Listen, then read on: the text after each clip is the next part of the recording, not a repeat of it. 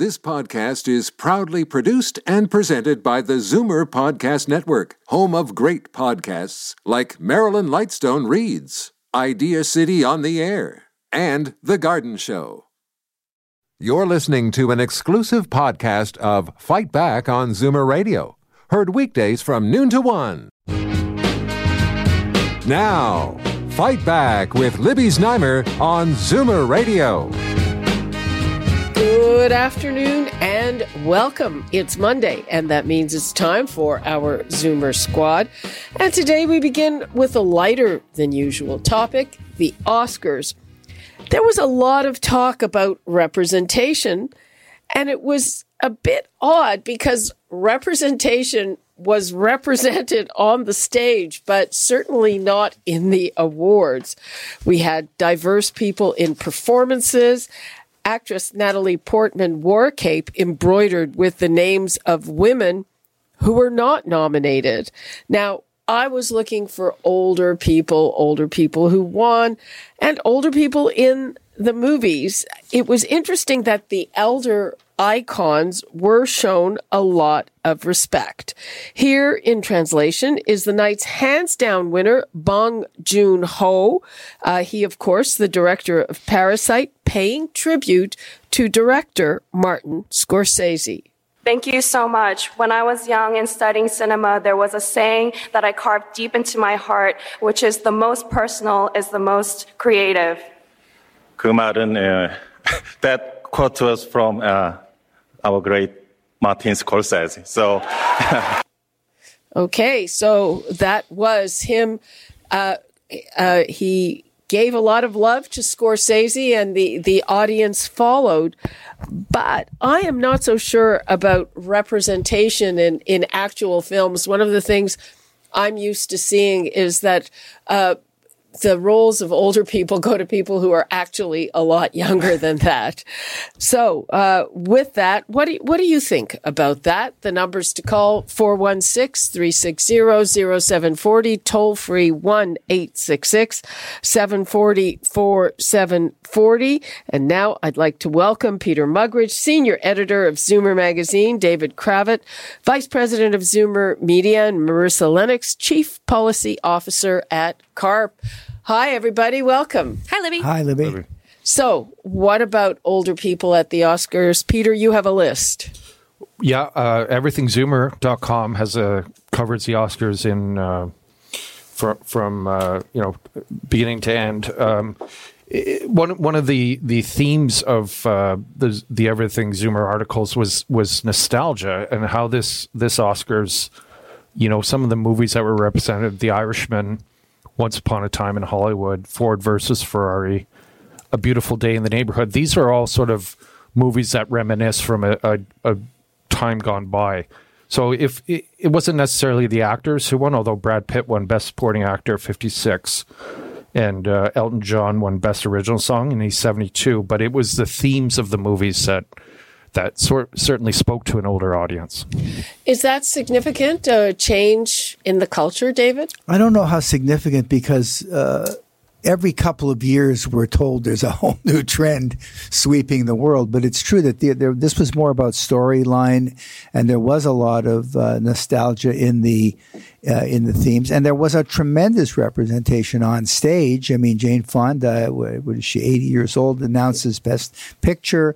Um, so there were a lot of people who were Zoomer. By the way, the Korean director is 50 years old. He's a Zoomer. He's not 26. He's, I think, 50 or 40. Yeah, he's an overnight sensation after probably 25 20 years, years in the business. Toiling in the, in the weeds. And now suddenly he's, he's been just as a, on a personal, the, the most deliciously ironic thing for me was, um, the choice of Billie Eilish to sing yesterday when they did the in memoriam of all the people who had passed away because three or four weeks ago she got into trouble. She's 17 she got into trouble on jimmy kimmel's show for confessing she never heard of van halen or huey lewis and the news or run DMC didn't know what cabbage patch dolls were. uh, so here she is singing. It was, it was fine. Her performance was great. It was all very tasteful. But to me, watching this, this was like the supreme irony of Oh, yeah. who you picked to sing in memoriam to all these great stars. Right. Someone who, who doesn't know of life before uh, 2001. But when I think about Hollywood greats, I don't think about Billie Eilish and uh, Justin Bieber. I mean, I, I think Thank about goodness. no, right? I mean, I, I think about Jane Fonda, Judy and I Garland. think- Ju- yeah, Yeah. Judy. Sure, I mean, even Brad Pitt, who's phen- a phenomenal actor. Leonardo DiCaprio Did is you say forty-five Brad now. He's Pitt's a- 56? He's That's, that's what that's what Zoomer said. Yeah. Really? Wow. Yeah. You know, they're getting. That- He looks pretty good. first- well, he looks pretty good for any age. That was it's his not first an age Oscar thing. last night. Wasn't So it? when I think about cinematic skill, I, I don't think that it's uh, a function of youth. Actually, I think it's a function of grace and age, if anything. You know, I did find interesting this uh, tribute and acknowledgement of elders. That right. seemed to be one of the threads. We saw Lauren, Laura Dern, you know, paying tribute to her parents, Diane Ladd and, and Bruce Dern. And I'm wondering, does that signal any kind of change in the culture? Because actually, when, when Zoomers, when boomers were young, you know, we denigrated the older generation, at least for a while. Uh, Does true. that signify anything significant? I think it has featured at the Oscars sometimes in the past. And the Oscars, it's interesting that with all the um, talk about representation and diversity, especially racial and by gender, the Oscars have always been fairly. Um, I don't want to say ahead of the curve, but up to date on age. On age, you know, we had Art Carney winning an Oscar in his uh, 60s or 70s, first time ever. I remember that because of uh, at the time it was quite a sensation. They they don't seem to. Um, restrict the field by age as much as maybe by other variables. And to your point, Libby, this year's the topics were all about nostalgia and so on. Many of the presenters were older. There's always been a Lifetime Achievement Award uh, at the Oscars. So it seems that it's built into the uh, institution a little bit to take into account, you know, a life's work and the contributions of some of the older Yeah. members of the profession. Yeah, and I, I guess too the the younger actors are doing superhero movies, right? So none of those movies are ever going to get any Oscar cred at all. So it, it's going to. I, I think in future the Oscars, if if we're all going to have superhero movies dominating, that that the movies that you know they, that present a little bit of thought are going to be dominated by older actors. I think. Well, it's it's interesting. I mean, I think the fact that we've got superheroes and nostalgia, you know, shows something about the problems in our world, frankly, and that has nothing to do with age. But but again, Marissa, the fact that people showed such homage and respect to elders, do you think that signifies something in the culture? I think, um, I think it's always been there. I mean, I, it, certainly I've noticed it. I think it's, I think that's always been the case to sort of what David was saying earlier. You look at a lifetime of achievement for some of these actors and how can you, how can you ignore that? So no, I think, I, I think it was really important what we saw last night and a lot of seniors or boomers were represented. It was great. Okay, uh, so as as most of you know, I'm generally not a fan of popular culture. So celebrity culture, I'm certainly not a fan of. So enough about that. But even even I watched the Oscars. But let us move along here. Last week we talked about scams. We always get a big response from that. Canadians lost at least 137 million dollars. Top scam is uh, spear phishing online scam. There's plenty, plenty of phone scams. And now we're learning that, uh, you know, some of the new agreements, which most of us probably haven't read with our banks, uh, are holding us liable for some of the losses we may incur if, uh, and tend to favor the banks. What do you think about that? Well, I think it's problematic that banks are trying to shirk their responsibilities and trying to protect the consumer. Um, it's consistent with the general trend we've seen, and it's been part of CARP's advocacy forever to try and fix that process.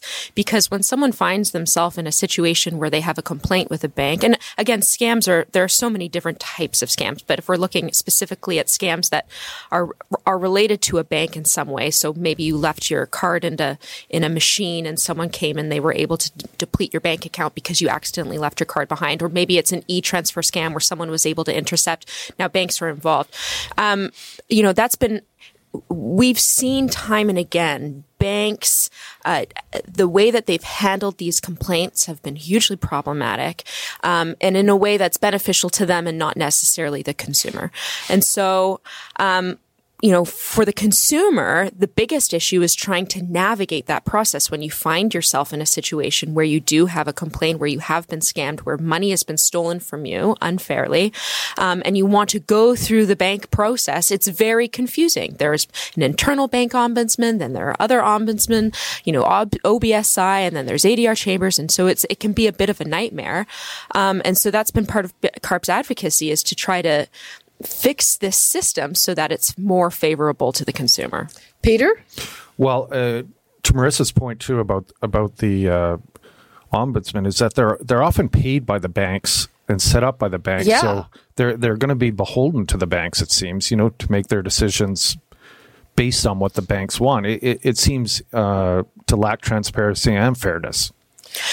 The, I I have to give some credit to to CBC Marketplace. They went through some of these new agreements, and of course, one of the things that those agreements all say that the rules are subject to change at any time. And, and can be announced by calling out the he can yeah, open his window exactly the, the bank choose how to how to yeah. give notice about this and you know you mentioned e-transfers I don't know how many people in our audience use e-transfers. I occasionally use them for very small amounts. It seems like it, that would be one thing that's very easy to hack. Very much so. And the evidence is we have some research uh, that I've put together through Zoomer U here where we track you know the behavior mm-hmm. of our audience. And we have embraced, Zoomers have embraced digital banking, digital finance uh, all the way, uh, more than any other generation. The amount people that are trading stocks and bonds on their smartphones among Zoomers is sky high. So we are sitting ducks. But I think the issue here too is not so much did the bank ombudsman or regula- regulator make a bad decision on one specific case. The thrust of what the CBC, the, this marketplace, is that the the regulations they are disclosing admittedly with convoluted verbiage and blah, blah, blah. But the actual regulations they are disclosing are overwhelmingly in their favor. So it's not that they're going to make a decision to hurt you on a one off. It's that the norm is you've got much more liability, much more responsibility falling on your shoulders day to day than before. Mm-hmm. That is what's kind of alarming because they're telling you uh, we're off the hook. Well, yeah, and um, I mean, on the one hand, we should have responsibility. Sure. Know? Yeah, sure. But uh, on the other, I mean, you know, I'm thinking when wasn't the pendulum tilted in favor of the banks? No, exactly. A, a strong banking. Talk about Tell nostalgia. me when. I don't. I don't recall such a, a time. time. Right. A strong Breaking banking news. sector is, of course, important. But when the banks get too large and too big at the expense of its you know, clients and customers, then that's a problem. Now, the FCAC is the banking regulator and they've conducted a report. I mean, it was done last year for, for heaven's sake. And it was looking at complaint handling in the banks and it's expected to be a devastating report. We hear these stories all the time where banks say we're simply not responsible for this and people end up It's losing. your fault. It- well, exactly. And so there's a report that's been issued. It's been given to the Ministry of Finance. It was delivered in November and we anticipated it the next day. I mean, we expected this report, frankly, six months ago, Libby. And t- still the report has not been released. And the question is, why? What is the ministry doing? There are some concerns that perhaps they're giving the banking sector a preview and an opportunity to maybe water down the report. And I sure hope that that's not the case. Okay. Well, uh, what else would it be? I don't know. I mean, that's the, that's the question that many, um, you know, consumer advocates are wondering: is what is taking so long? It's not as if the Ministry of Finance should be editing this document at all. I mean, the FCAC has produced this document, so why is the ministry sitting on it? Um, uh, they conducted a report last year on aggressive sales tactics, I should say. Uh, yes. And, and, and it was revealed that the banks did have a preview and that some of the recommendations that came out of that report were indeed watered down. So the concern is that they'll do the same in this case, but it's a real problem. Um, and the FCAC, of course, conducted this report because they knew that there was a, repro- a problem in, in, in banking uh, complaint handling. Okay, I'd like to give the numbers out again, folks. Uh, if you have a beef with your bank, are you also surprised that maybe you better go back and read some of those agreements that you sign uh, possibly, probably most people don't read the entirety of those agreements. They're dense, they're long, and and you've got to say yes if you want to do your banking. Mm-hmm. So, uh, I, if you have any issues with that, if you have any concerns, if you've lost money from a scam and maybe your bank has said, uh uh-uh, uh, that's your problem, the numbers to call 416 360 0740, toll free 1 866 740 740. I am here with our Zoomer squad, and we've been talking about the Oscars. If you have something to say about that, older people represented in the Oscars, but we kind of have moved on to banking. And uh, Marissa, what else is in the pipeline for CARP? On this particular subject? Well, on whatever. Well, of course, we're, we're launching our healthcare campaign in, in just a matter of weeks. But on this subject, I, I, I, just want to stress the one point that I was trying to make earlier, which is around the system of ombudsman, which we feel is completely flawed and not in the public interest. Uh, the fact that banks have the freedom to choose their own ombuds office is inherently a conflict of interest. Mm-hmm. Um, and it's not in the consumer's best yeah. interest. Um, it's, an, it's a conflict when an ombuds office is in entrusted with uh, settling disputes paid by one of the parties to that dispute. So that's a real problem. And so what we'd like to see is a system that is fair to customers, one where OBSI, which is the not for profit, is the single ombudsman for banking services. And that would make the system far fairer and much less confusing. And who would consumer. pay them? Us, the taxpayers. No, the banks. The bank. no. Uh, well, you're talking about what's right now. Yeah. yeah. I mean, they, they the um, when when uh, Bill Morneau was here, Libby, you asked him about this, I think, and uh, and he said he was um, not in favor of overregulating the banks. He didn't want to sort of stymie their their ability to make money, you know. And uh, I I think when when they're so big and we're so small, you have to you have to have a, a more of an even playing field. And in this case, if it if it means an independent ombuds person or whatever they call them, um, that then that makes sense. And and Morneau's going to have to bend on that, I think. But but an ombuds an ombudsperson can only operate when there's a complaint or an individual problem. I'm talking about a we're talking about yeah. system wide liability. Imagine if you bought a car and in the fine print the manufacturer said, Oh, by the way, starting this year, if the brakes fail, it's your problem. And you say, Well, in that case, I'll go and buy another brand of car. Well, he's got the same clause. And the, so the whole automotive industry decides from now on, if the brakes fail, it's your problem. That's not an ombudsman issue. That's a regulatory issue. That's the government saying, we're not going to let you sell a car without some sort of robust warranty as to the performance of the of the yeah. here they're allowing this the banks to just say we're not li- we we've decreed we're not going to be liable anymore. And by the way, if you don't like it, you said this earlier, Libby. If you don't like it, go to the other bank. And the the thing too is they That's set up fair. the system, right? Like it, it's their electronic system. Yep. Yeah. So so we're we're beholden to it, like flawed or not, and and and that seems unfair yeah. as well. Okay, let's take a call from Pat in Toronto. Hi, Pat. Good morning. Uh, a couple of comments with regard to the banks. If you go into a bank and want to set up an account, they ask you where you were born. If you happen to answer that you were born in the U.S., they will then send your information to the IRS in the U.S. And this has been going on for years. Um, the second issue that I've had, and I'm an accountant, is where um, a person has died and the trust has been set up, and CRA has, has issued a trust number and the bank refuses to use that account that trust number given out by CRA because the person didn't get probate. absolutely, totally unacceptable. But you know, the banks are big, and you don't like it.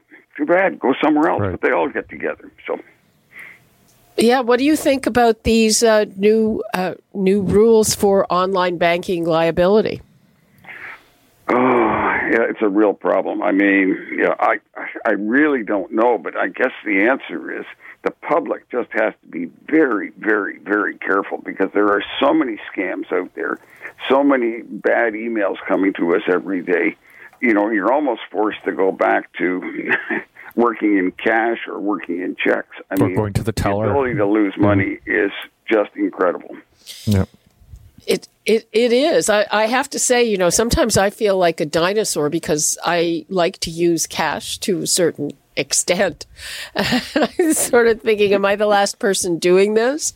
Well, so some industries you might find cash used, but that's to get around taxes. So, Well, and Careful. again, he, Pat makes a good point though about going back from the digital because we're seeing some signs. I don't want to change the subject. We're seeing some signs in other aspects of the life. You had the infamous Iowa caucuses last week where, where an app destroyed the whole, whole Why not just yeah. count the paper ballots Yeah. and and phone in the number Yeah. like the old days? So there may be a bit of a backlash against all Yeah. this to, in order, a- as Pat says, in order to protect yourself. or, you have or they to be, just have to come up with a better system. Like like the, it, it's possible to use fingerprint um, verification. You know, when you're using your phone.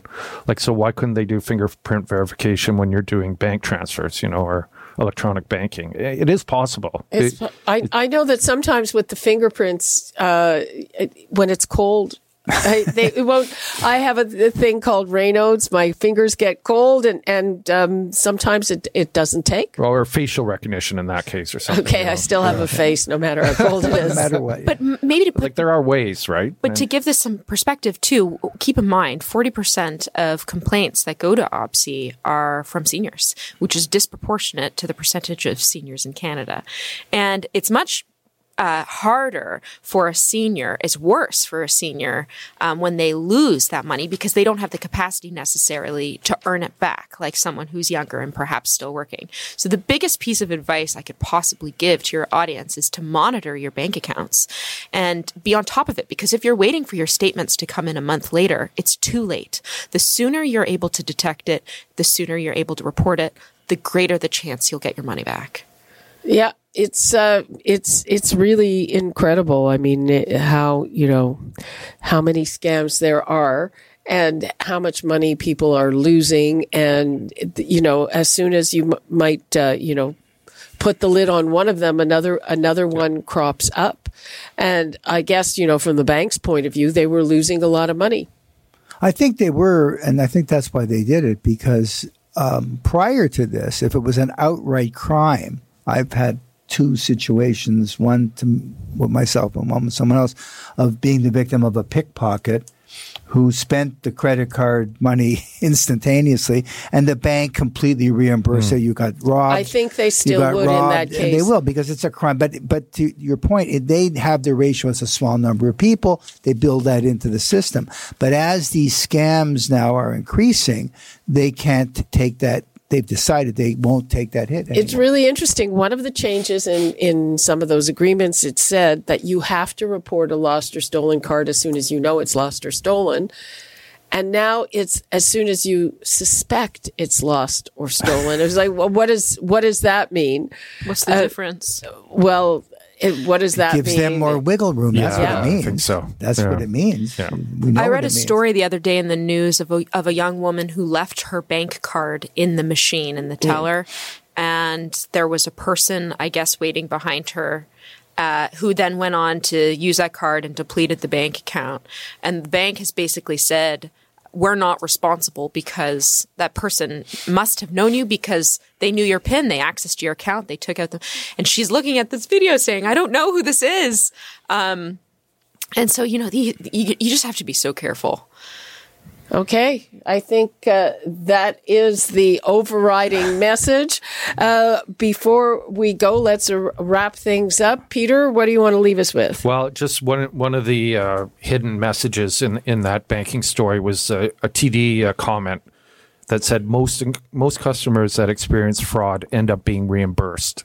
So, um, you know, as bad as it looks, I, I you know, there, there there's probably you know policies in place where where it it it it's not as bad as it looks. You know, depends on the case. I think with credit card fraud, you're you're more likely. I mean, if you're able to detect it early enough, they can put a stop on the transaction.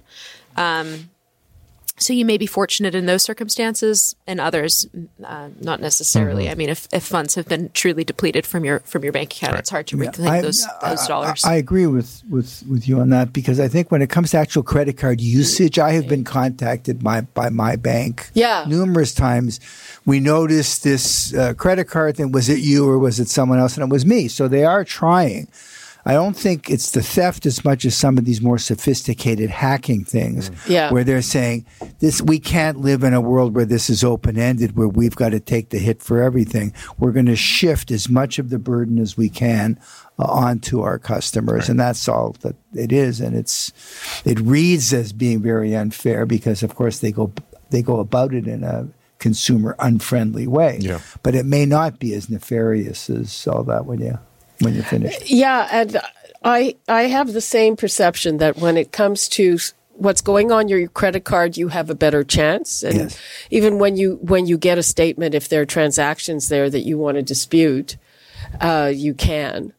And I, you know, I don't have percentages on how those turn out, but no, I think right. I think you have a, a, reasonable chance. It's all that other stuff, and frankly, I think that you stand to lose a lot more from all the other stuff than, you know, from some transactions on your credit card before you realize. Yeah, I agree. Mm-hmm. Okay, that's it for this week for the Zoomer Squad. Thank you so much, Peter Muggeridge, Marissa Lennox, and David Cravit. And we'll be back here with more next week. Thanks so much. Thanks, Libby. Libby. You're listening to an exclusive podcast of Fight Back on Zoomer Radio, heard weekdays from noon to one. You're listening to an exclusive podcast of Fight Back on Zoomer Radio, heard weekdays from noon to one. You're listening to an exclusive podcast of Fight Back on Zoomer Radio, heard weekdays from noon to one. This podcast is proudly produced and presented by the Zoomer Podcast Network, home of great podcasts like Marilyn Lightstone Reads, Idea City on the Air, and The Garden Show.